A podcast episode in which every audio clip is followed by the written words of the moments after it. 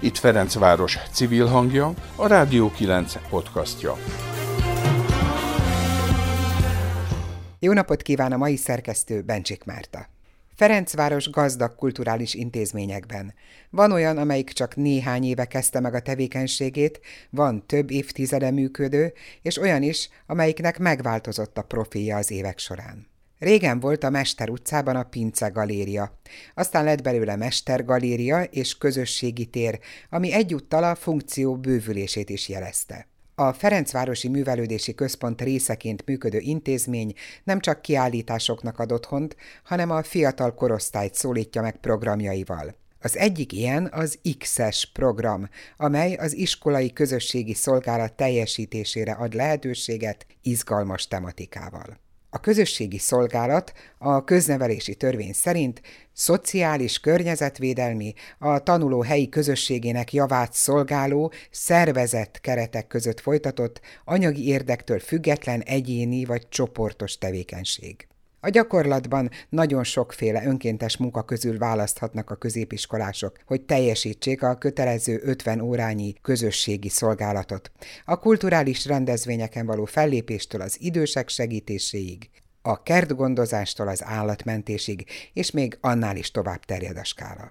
A Mester utcai galéria és közösségi tér speciális programokat kínál a diákoknak. Olyan készségeket fejlesztenek és ismereteket tanítanak itt, amelyek birtokában a középiskolások sokkal biztosabban igazodhatnak el a maguk választotta szűkebb közösségben, ami a tágabb közösségnek is az építésére szolgál.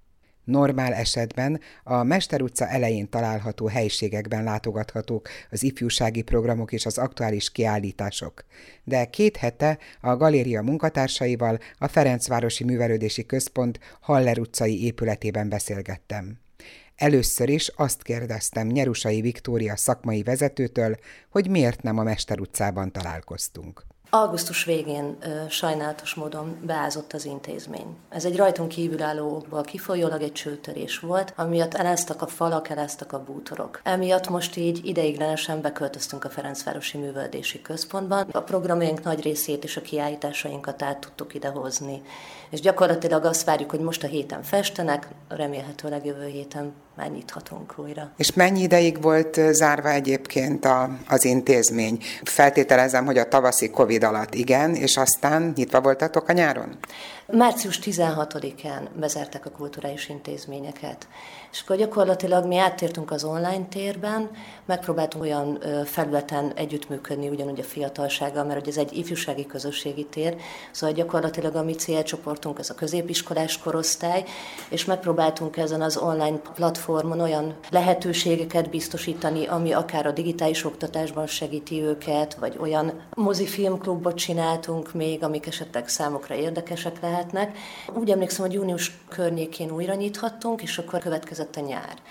Nyáron alapvetően a nyári napközistáborral működtünk együtt, Hát hetente háromszor voltak nálunk a, a kerületi napközistáboros fiatalok. Volt egy kézműves foglalkozást csináltunk, akkor volt egy olyan programunk a Légy vlogger a Mestergalériában.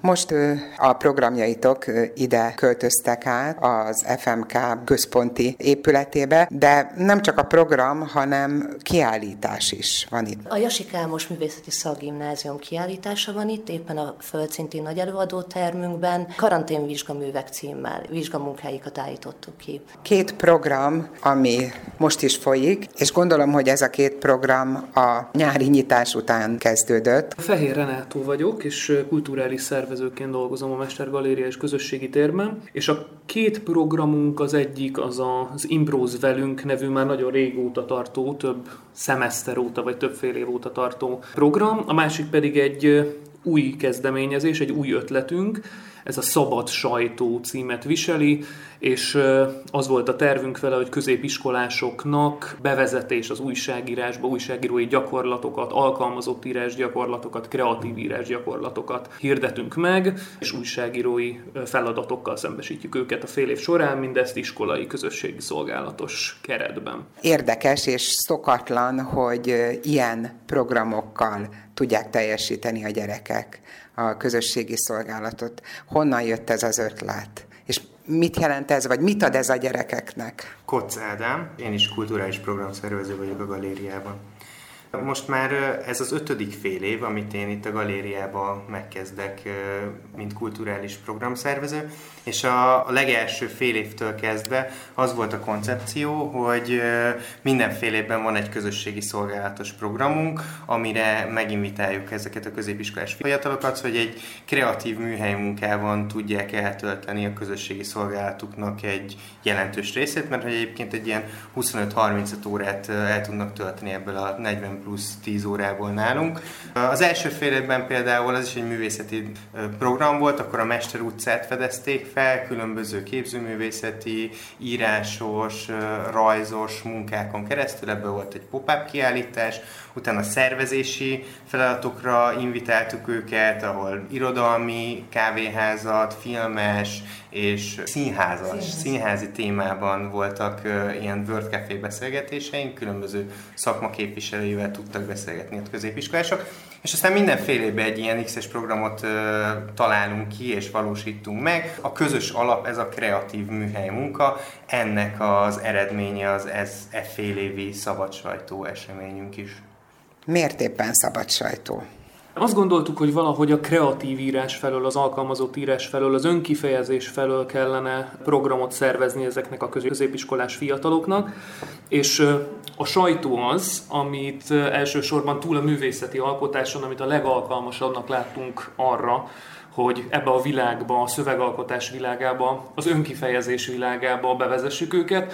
Másfelől pedig hát valószínűleg a galériának és a közösségi térnek az is feladata, hogy abban a világban, amiben, amiben ezeknek a fiataloknak sikerült felnőnie, öntudatos olvasókká is neveljük őket. A, az X-es program a szabad sajtó folyamata során azért arra is törekszünk, hogy túl azon, hogy ők meg fogják írni a saját cikkeiket a munkafolyamat végére, és a Kilenc magazinnal, az új Ferencvárosi magazinnal van egy együttműködésünk az ügyben, hogy ezek a szövegek majd a decemberi számban megjelennek, az is nagyon fontos, hogy hogyan kezdenek el ezek a fiatalok sajtót fogyasztani. A, az álhírek és a dezinformáció világában mi az a tisztállátás, olvasói tisztállátás, ami közelebb viszi őket ahhoz, hogy öntudatos állampolgárként tudjanak információhoz jutni.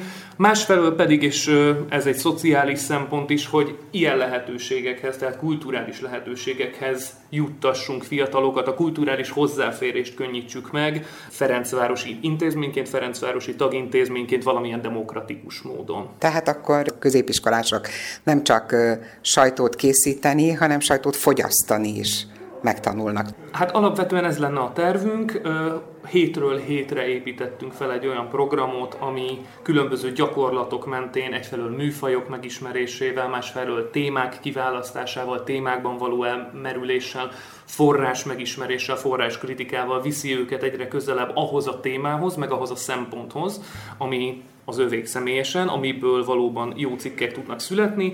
Lesznek vendégeink, meghívjuk a 9 című újságnak a főszerkesztőjét, Vágvölgyi B. András, illetve egy másik újságíró kolléga Pető Péter is a fiatalokkal fog találkozni, a 24.hu főszerkesztője fog velük beszélgetni, meg tanácsokat adni arról, hogy pályakezdőként, vagy nagyon pályakezdőként hogyan is kell újságot írni, és igen, összességében a műhely gyakorlatokkal, meg ezzel a találkozással, a professzionális újságírókkal azt akarjuk elérni, hogy a fél év második felében, a személyes konzultációk során, a szövegalkotás során már egy ilyen izgalmas műhely munka alakuljon ki, és lépésről lépésre közelebb érjünk ahhoz, hogy nagyszerű szövegekkel, riportokkal, interjúkkal tetőződjön be ez a fél év. Újságírást említettél, és két olyan vendéget, aki az írott sajtóban dolgozik legalábbis jelenleg. A fiatalok más műfajokkal is megismerkednek? Az elektronikus médiának, televízió, rádió. A munka kezdetén az nagyon-nagyon fontos volt a számunkra, hogy három fő műfajt jelöljük meg nekik. A riportot, az interjút és a kritikát, ezek közül tudnak első körben válogatni, és az ő személyes tapasztalataik, médiafogyasztási szokásaik is sokban befolyásolták azokat a beszélgetéseket. Ugye nagyon nagy mértékben most már videótartalmak mentén fogyasztanak sajtót, híreket, de filmkritikákat is, irodalomkritikákat is ezeken a műfajokon keresztül fogyasztanak, úgyhogy bizonyos értelemben mi is sokat tanulunk tőlük arra vonatkozóan, hogy ezek a médiumok hogyan is működnek, mert hogy ez nekik már sokkal inkább az anyanyelvük, mint 10-15 évvel ezelőtt a mi anyanyelvünk volt, úgyhogy azt hiszem, hogy ebben az egészben a kölcsönösség is demokratizálja ezt a folyamatot. A műhely munkát hogy kell elképzelni? Ezek nagyjából másfél-két órás alkalmak, alapvetően egy kis csoportos munka folyik, tehát két-három fős csoportokba dolgoznak együtt, vegyesen ezeket a csoportokat folyamatosan váltogatjuk, és ezek mentén kapják folyamatosan a feladatokat, tehát soha nem egy frontális oktatás zajlik, nem az van, hogy mi megmondjuk, hogy hogyan kellene csinálni a dolgot, hanem egy, egy közös kis műhely munka, ahol egymásra építjük a tudást, és mi ugyanúgy ugyanúgy visszakapunk tőlük információkat, mint ahogy, mint ahogy ők kapnak tőlünk. Tehát egy folyamatos közös építkezés ez az egész. Ugye ez egy kilenc alkalomból álló kurzus, ha úgy tetszik. Hány alkalom volt eddig? Három alkalmon vagyunk túl. És az eddigi három alkalomból mit lehetett leszűrni? Mennyire érdeklődnek, és főleg mi iránt érdeklődnek? Nagyon-nagyon lelkesek, tehát hogy a várakozásainkat felülmúlt a, a lelkesedésük. Eleinte úgy érkeztek meg, hogy valószínűleg egy műfaja volt igazán kapcsolatuk, meg egy műfajról volt igazán tudásuk, a többek között például a, a, a fogyasztási szokásaikból is, tehát a kritikát, mint műfajt nagyon jól ismerték, akár videós, akár blogbejegyzések alapján, de az interjúval és a riporttal még nem annyira voltak tisztában, főleg itt a riportot mondanám, és aztán nagyon érdekes, hogy, hogy ahogy megismerkedtek ezekkel a műfajokkal, a riport lett számukra így a, a legizgalmasabb műfaj, és, és most így a, a legtöbben ebben a szeretnének alkotni. Tehát a lelkesedés az nagyon nagy, nagyon reméljük, hogy ez, ez a belefektetett energia részében is majd meg fog valósulni. Egyelőre abszolút az látszik, tehát most már kapunk tőlük vázlatokat a saját témájukkal kapcsolatban, hiszen a harmadik alkalom végére már ott tartunk, hogy mindenkinek van egy saját témája, valaki a Zero Waste-ről, valaki egy ö, ifjúsági szintársulatról ír, valaki a, a mozi ö, helyzetéről a járványidő alatt, és az, hogy a korosztályok hogyan viszonyul ez a megváltozott helyzethez, hogy hogyan alakul az ő filmnézési, mozinézési szokásuk. Tehát, hogy a témák azok egyre jobban elkezdtek kialakulni.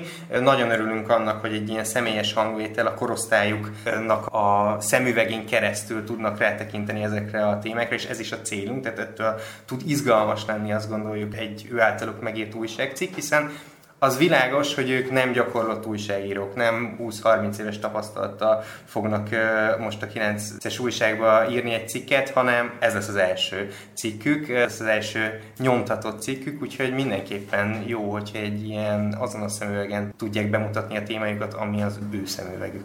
Ez volt a Rádió 9 harmadik podcastja 2020. november első hetében.